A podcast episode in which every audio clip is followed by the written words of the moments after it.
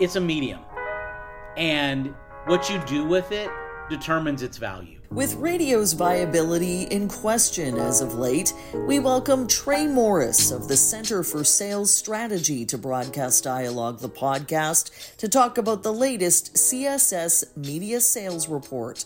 Among other hot button issues we tackle are striking the right hybrid work balance, selling in what's agreed is the hardest ever climate to get that first appointment, and we discuss making radio cool again. Hi, my name is Trey Morris, and I am a vice president and senior consultant for the Center of Sales Strategy. I am a radio kid. I got my start in the business when I was in high school here in Dallas, Texas, and um, it has been something that I've always loved and wanted to to be a part of really most of my life. I uh, I interned as a uh, high school kid for a an adult oriented rock station in Dallas called Q102 where I was a gopher and I cleaned out prize closets and got the afternoon guy Redbeard uh, V8s and pimento cheese sandwiches. So, yes, I did have a glamorous start in the world of radio from there, I was an on-air guy uh, working in Waco, Texas, when I was in college at Baylor. Did that for four years. Loved every second of it, but I knew that I was never going to be good enough to uh, to hit the big times. And so uh, I noticed that all the salespeople drove really nice cars, like BMWs and Mercedes, and I was like, "Wait a second, I want to be that." And so um, got into radio sales right after graduating from Baylor in 1993. Uh, worked for a legendary station here in Dallas called KVIL.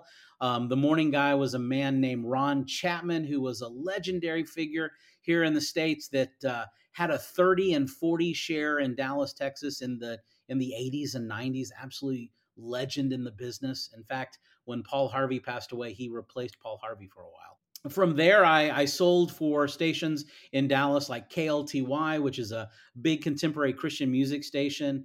Was there for a few years, worked for Susquehanna Radio here in Dallas as a sales manager, which, if you know anything about Susquehanna Radio, Susquehanna, I believe, was probably the greatest radio company to ever exist. Sadly, they no longer exist, as do many of the great radio companies of the day.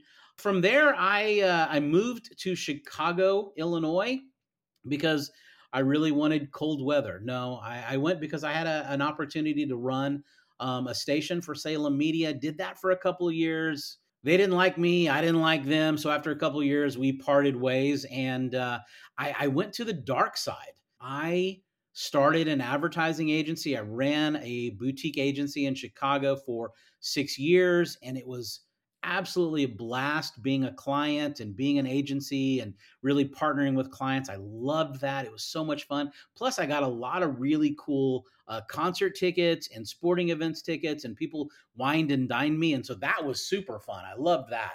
But in 2008, the economy killed me. We specialized, my agency did, with home builders and condo developers and apartments. And well, in 2008, here in the States, uh, those businesses all went out of business. And so at that point, um, I closed that down and I went back to my first love, which was radio. And I worked for um, a station in Chicago. Uh, at the time, it was owned by Bonneville. Bonneville sold to Hubbard. So I worked for Bonneville and Hubbard, both really, really great uh, privately owned companies that were great. I enjoyed that time you know selling selling wasn't that hard for me. I, I'm, I'm pretty good at it and so it actually gave me a lot of free time and it allowed me to do some other things and so one of the things that i did in 2010 is that i opened up a uh, barbecue restaurant in the suburbs of chicago because i am a uh, husky texan who loves barbecue and i could not find any good barbecue in illinois or in chicago so i kind of did it on a whim with a couple of friends and it went really well and before you knew it we had five locations and they all did really well. We we even won michelin star awards not the fancy star the the uh, more general uh, restaurant the bib gourmand which sounds really fancy but it's not. And uh, it's those are still running today. I've have, I have three of them um, in Chicagoland. Those do really well, and that was all while I was selling radio in Chicago. And then and then I took a real hard left turn, or probably a right turn, and I went to go work for um, my church in Chicago, where I was the executive producer for a radio and television ministry. Yeah, I know it's a little crazy. Um, I got convinced to do it. It was really fun because I was able to do things that I'd never done before. Like I built a TV studio and I hired a production team and we shot six half hour TV programs and radio programs every single week. And they aired on TV networks around the world and radio stations around the world. And at one time, we had over 4 million people watching or listening our radio and TV program. And I did that for a couple years. Nearly killed me. I was working like 100 hours a week. And so decided it was time to do something else and decided it was time to move back to Texas, which is where my family is. And so I came down here and I was the chief marketing officer for a big uh, financial and insurance company um, called the Banker Group. And uh, then the opportunity to come and work at CSS uh, happened. And I had been a client of CSS 20, well, now it's been 27 years. Gosh, you know, I started when I was two. Did I forget to tell you all that? I'm very young. Um, no, so I, 27 years ago, I hired CSS to be my consultant when I was running stations for Susquehanna here in Dallas. And they changed my career, they changed my sales staff's career. We saw tremendous success using the CSS system. And so the opportunity to come and be a consultant for CSS and work with amazing radio stations around the country and in other other nations like I have several clients in Canada and and it's been honestly the best job that I've ever had. I absolutely love it. I've been there now almost 8 years. I love it. I love working with radio and television people primarily the radio people because like i said if you cut me i bleed you know average quarter hour. I bleed frequency. I bleed sweepers right? I am a radio guy and i love that. And so getting to work with some of the best radio groups in the us and in canada has become a, it's been a dream a dream come true for me and I, I get to really partner with my clients. I work with them really closely. I travel to their stations. I do training. I do coaching. I do workshops. And i love seeing salespeople and sales managers really that light bulb that clicks on when they get why CSS works so well. And I just love that. And it's really, it really is my dream job. I love it. We're going to talk quite a bit about the annual media sales report that CSS puts out every year. This is your fifth study. Do you want to talk about how that comes together, what the parameters are? Yeah, so it is something that we came up with, like I said, about five years ago, when we realized that there are so many issues that are facing broadcasters today, especially from the sales perspective, that we don't really know what's going on. Like everything is so siloed. And yeah, there are wonderful publications like yours that that that help with sharing that information, but we wanted to like leverage all of these sales managers and sales people that we work with to really get a pulse for what's happening in the industry. And so, I mean, we work with over a thousand radio stations and a probably three or four hundred television stations and bunches of newspapers and so we wanted to to leverage that and so every year we come up with the the questions that we think are most important that are impacting and facing sales managers and salespeople in the media industry. And we use um, all of our contacts. We send out emails. We use social media. We're on LinkedIn. We're on X or Twitter or whatever you want to call it today. And we are encouraging people to do that. And so we get anywhere from, you know, 500 to 1500 people that fill out the survey that give us their understanding, their thoughts on what is impacting their stations, their jobs, their people. And it gives us better insight of how we can serve the broadcast industry, the media industry, so that we are doing everything we can to improve and grow radio and television. This year's report starts out with a few hot takes, including that managers and sales staff are actually closer together on some issues than they were in the previous year's report. including hybrid work, which is a hot topic in a lot of companies. Should we start there, Trey? 94% of salespeople want a hybrid work schedule. Yes, they do. It is it's fascinating to me how much our world has changed in 4 years. That pre-pandemic nobody was working hybrid. Nobody was working remotely in our industries. I mean, we are an industry that you showed up at the office at 8:30, you stayed until 5:30, you commuted into the office, you drove to every meeting you had. I mean, you we, we didn't have Zoom. We didn't. I mean, we had it, but nobody used it, at least nobody in in the sales world. Um teams i don't think teams existed back then and and now today we have a significant number of salespeople that would like to be 100% remote in fact i, I believe 21% of salespeople that we surveyed would like to be remote a hundred percent of the time that is a shocking shift thankfully sales managers though not as on board with remote and hybrid selling um, have gotten on it because they realize that that's what their salespeople want, and it's good to encourage that culture. We want salespeople to be happy. We need it to be a recruiting tool, and so they're open to it. And I, I would say that of the clients that I work with, um, Connie, that the vast majority are in the office two to three days a week, and the rest of the time is remote, and it seems to be working. It seems to be working. I personally think three days a week is the number that I would go with because I think there's a lot of things that get done when you're just in the office together. It's that water cooler talk, it's the meeting after the meeting, it's the conversation after the conversation, it's the hey, let's go grab a sandwich let's do a brainstorm that you get to have when you're with human beings face to face that you don't get in the team or Zoom world. Not that there's anything wrong with team or Zoom, but when you end a meeting on Zoom, you just end the meeting. There isn't any chit chat afterwards or before. And so I think we're we've lost that opportunity. But I think the hybrid is a good way to make it work. Could the hybrid work model solve some recruitment issues? According to the report, recruitment might be less of a challenge than it has been. Yeah, I, I mean, because I think that there's a lot of people.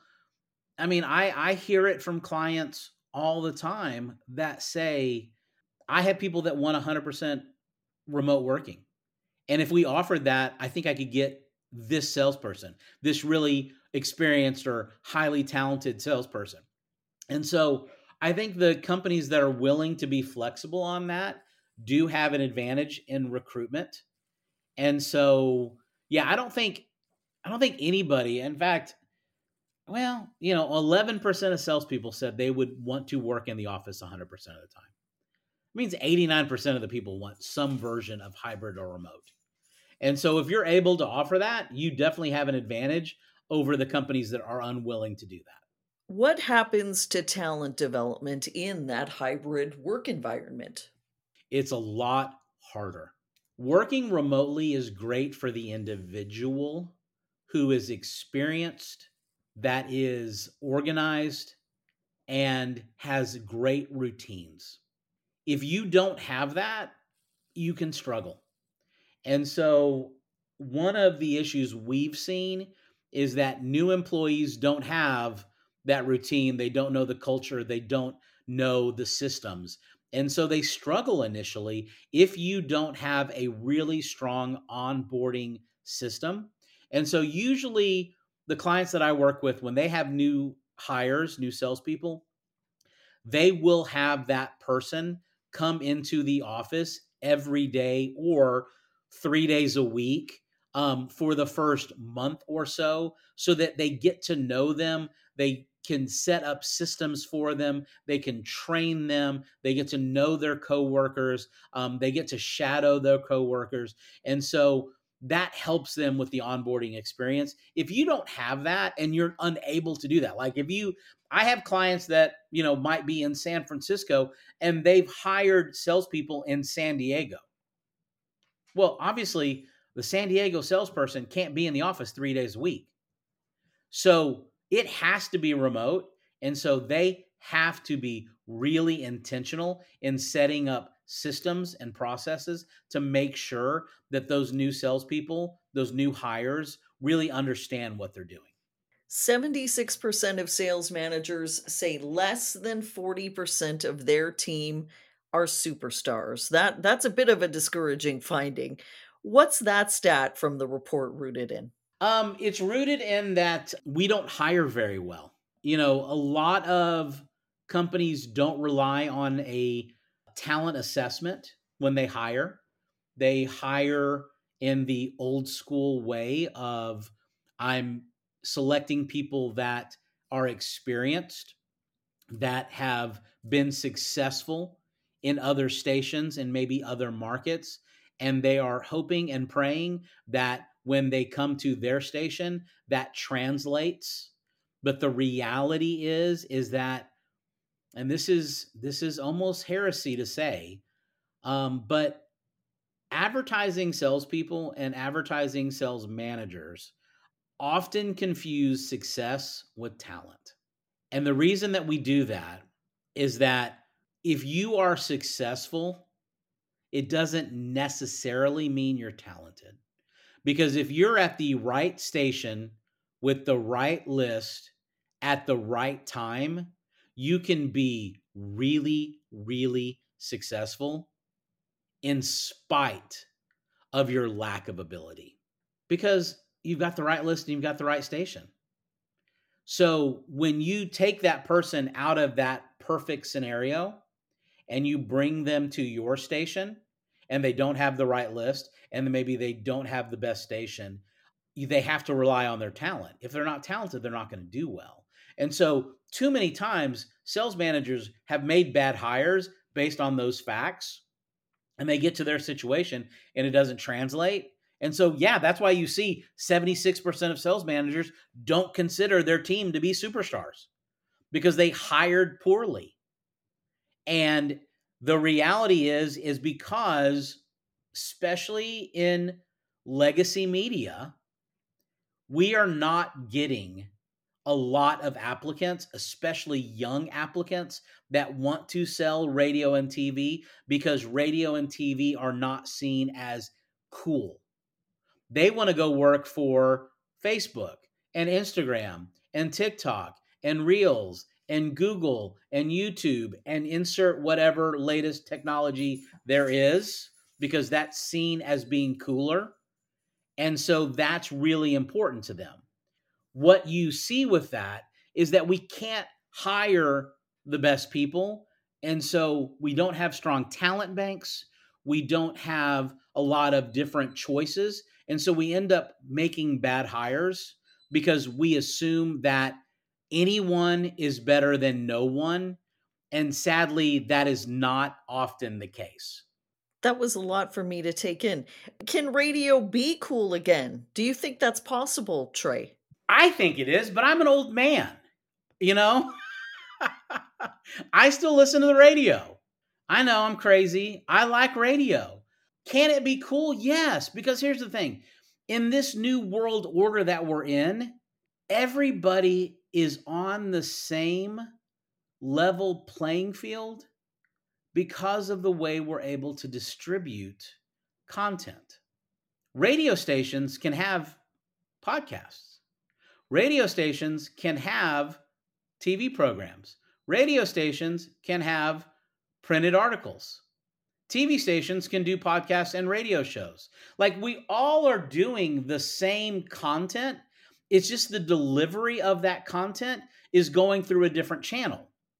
And so a radio station that is aggressive and creative and willing to go beyond the we we play music, we do talk, we broadcast over the air and do something different has the potential of being hip and cool. And we are able to leverage these other technologies. We can use TikTok, we can use Instagram, we can use Facebook, we can use X. And and it's all about the content. So if you're creative, you have great content, you can become hip and cool. The question is, are we going to do it and are we going to take the risk and the investment to do that? Another stat that stood out for me that I think is very relevant to that is very few managers and salespeople think that their station marketing plan, quote, rocks. 6%. That's a very dismal number. Yeah, um, because they don't. Most radio and TV stations don't really market themselves. They don't, they're not aggressive. They do not have inbound marketing programs. They do not have creative ways to get in front of potential listeners, viewers, and clients because we haven't had to. I mean, why would a radio station need to advertise? They are the radio. The, people come to us to advertise. We just need to broadcast, right? TV stations are this were the same way, except during sweeps, and then they would advertise specific shows, but they weren't advertising the television station. They didn't feel like we needed to do that anymore. And so we are have been very complacent. We don't have websites that represent who we are and what we do. TV stations are probably a little bit better at it. Radio stations are horrible at it. Most radio station websites are awful. Like they're not good content for listeners and they're not good content for advertisers. I don't know who they're good content for, but I have never found one that I liked. Achieving organizational goals is 81% harder than it was last year, according to sales managers. Can you talk about that finding? You know what that what that says is that it's uh their jobs are just harder. Things are more complicated budgets have been raised, the economy has slowed. Um, it's harder to connect with advertisers to get meetings. Um, it's harder for um, salespeople to get agreements on proposals because business owners are tentative, if not scared, about what's going to happen over the next year. And so they don't want to spend the money. They don't want to make the decision. I tell salespeople all the time that you have to remember nobody ever got fired for not changing. People get fired for changing and failing all the time. And so you have to understand when you're dealing with these prospects, with these business owners, with these advertisers, they would rather be conservative and not try something new, not spend money than to risk it and fail and their business fail or they lose their jobs. And so if you're going to be successful, you are going to have to really focus on providing solutions that help your advertisers achieve their goals. And if you can do that, you will sell a lot of new business. You will help a lot of businesses succeed and you will have a fantastic year. I know you're using AI, Trey. How many salespeople are maximizing use of artificial intelligence tools so far? Seven. Seven people. Yeah, I counted. Um, no, eh, you're you're you're you're right. I mean, AI is something that we're all talking about it every time I'm in front of a group of salespeople, I ask about AI. I would say half of the people have tried it, which is sad because it should be everyone. Of the half that are trying it, I would say maybe 10 to 20% are effectively using it. And the reason that they're they're having difficulty is really three reasons. One, it's new, they don't understand it, they're a little scared of it. The reality is that most salespeople in radio and TV are older. And so new technology is a little scary to them. Uh, number two, a lot of these big companies have put regulations on what AI they can use. And so most of them have said you can't use Chat GPT on business computers, which I don't quite understand, but that's the rule. We have our own AI chatbot that that CSS has created that lives on our website for our clients that is not connected to the internet. And so all of our clients can use it. They can put um, their intellectual property in there and they don't have to worry about it being downloaded into the collective of AI knowledge. And so most of the companies we work with are allowed to use ours. I'm starting to see that companies are allowing salespeople to use Copilot because Copilot is owned by Microsoft. They already have the Microsoft products on their computers, and Copilot is being built into Word and into um, Edge and into PowerPoint. And so they're more comfortable with that.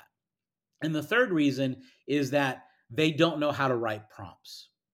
And the key to a successful use of AI is writing really detailed, really specific, really thought well thought out prompts so that you get the best results possible. But if you do it well, it can save you a massive amount of time. It can make your communication so much sharper and better and productive. AI is going to be able to change how we do business. And and I said it at the Ontario Broadcasters Conference back in November that you were there when we met and I said AI is not going to take your job today. But someone who knows how to use AI might. And I still stand by that. As you mentioned, Trey, it's a really interesting time for media, both in the US and Canada. Bell here is divesting 45 of its radio stations to seven different independent owners pending regulatory approval. There was a comment made by one of the Bell executives that radio's no longer viable. And I'm wondering if you have any thoughts on that statement, Trey. Yeah, he's an idiot. Um, was that too harsh? Can I get in trouble for saying that? In Texas, I'm allowed to say that. I don't know if I can say that in Canada, um, but I'm in Texas, so I think I'm okay. Here's the thing it's a medium, and what you do with it determines its value. The clients that we work with that have invested in quality programming, that have invested in quality salespeople and sales managers, that have invested in companies like CSS that help them leverage that are doing well. They're making money. I mean, radio is still a cash flow machine. Radio cash flows better than any media out there. It is fantastic. Are the margins as good as some of these others? No, but they're still making lots of money if it's done right. Now, if you load up on a lot of debt, if you cut expenses, if you don't invest in your product, you don't invest in your marketing, you don't invest in your people, yeah, it does suck. But guess what? That's not radio's fault. That's your fault. I want to talk about how all the volatility in the media environment is impacting sales teams. Because according to the CSS report, there was a 115% increase in pessimism Although 73% of salespeople do think their company is still positioned to be competitive. Do you have thoughts on that, Trey? Yeah, I think I think a lot of that goes back to just the unrest in the world. Like, does anybody today feel like they have a real strong handle on what's going to happen in a year? Much less three years? I don't think so. I think there's just so much up in the air. There's just such um, uncertainty. We don't have visibility. We don't feel like we're in control. And when you're not in control, you start to be pessimistic. You start to believe when the executive at Bell says it's not viable. You start to believe that radio and TV may be dying out. You start to believe, and, and, I, and I don't believe that. I don't believe that. I think that that we still have the ability to impact our communities. I still believe that we have the ability to play a role in our in our communities and help the people and entertain and inform and do all the things we've always done. We just have to we just have to focus on what we do well. Radio is not going to be TikTok. Radio is not going to be Facebook or Instagram. We're not going to be a national product. What we do better than anyone else is that we are local. We are in the community. We have a connection to the people that we live with and work with and see on Main Street. And if we focus on that, if we connect with our readers, with our viewers, with our listeners, we can be very good. We can make money. We can be successful. And so I think what you're seeing is that big picture, yeah, we're a little pessimistic because we don't know what's going on. Yet when you ask about their specific companies, I think the salespeople are seeing that the smart companies, the companies that we work with, realize what they're good at and they're doubling down on that. They're investing in that. And so they see a brighter future for themselves and for their company, but they don't see a brighter future for the industry as a whole because they don't see what everyone else is doing. Is there anything else you'd like to highlight from the report, Trey? You know what? You did an excellent job um, going through all the things. I, I would say the, the things that that are probably the most impactful for salespeople is just how much harder their job is today. Getting an, an appointment today is harder than it's ever been. In fact, 68% of salespeople say it's harder to get an appointment today than it's ever been. Salespeople are telling us that if you want to get a meeting, you've got to reach out to the same prospect more than five times to get them to respond to get an appointment. And so, because of that, what I think you're seeing is that a lot of salespeople tend to avoid the new business development because it is so much harder. Getting meetings is harder. Um, doing a needs analysis with a prospect is harder. Making proposals that you're able to close is harder. And so, what we tend to do is we avoid the hard part of our job and we focus on you know our current clients and building relationships and growing that which is good and you have to do that but the reality is is that if we're not adding new business we will decline. And so for us to grow as an industry, we have to do more new business. We have to do the things that we don't necessarily want to do. And we have to be creative in how we do it. You know, when we ask them what are the ways that they connect with prospects, everybody is still using email and phone calls. Well, those are two really good tools, but there's a lot of other ways that you can connect with a prospect. You have social media, you have video, you have LinkedIn, you have, and this is scary, you could actually walk into a business and talk to someone. I mean, if I tell that to a 24 year old Gen Z salesperson, they might have a stroke.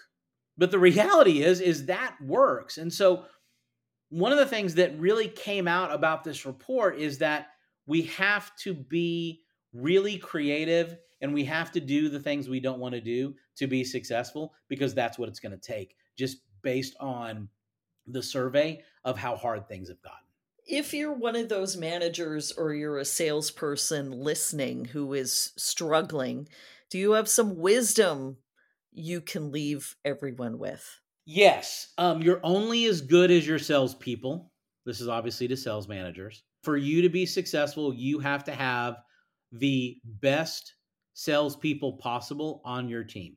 And that means that your number one job sometimes is being out there and recruiting and finding good salespeople that you can bring on board. And sadly, most salespeople or sales managers only start recruiting when they have an opening. And by then, it's too late. They need to be doing it all the time. They need to have a strong talent bank, a bench ready to bring people on board when there's an opportunity. And also, if you have a big talent bank, if you have people that you could hire today, it allows you to be more really kind of aggressive with holding your current salespeople accountable. That if they're not getting the job done, you're more willing to make a move and maybe replace them because you have people that are ready, willing, and able to come in and do the job. and that will make you a better manager. As for salespeople, new business, new business, new business, new business, new business.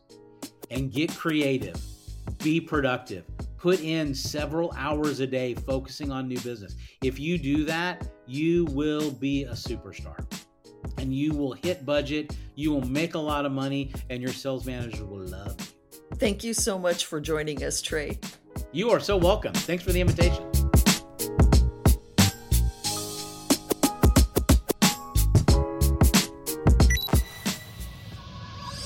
Thanks for listening to Broadcast Dialogue. For more information about the podcast or to receive exclusive access to our weekly briefing about the Canadian media industry, visit us at broadcastdialogue.com. Don't forget to like us on Facebook, connect with us on LinkedIn, and follow us on Twitter and SoundCloud.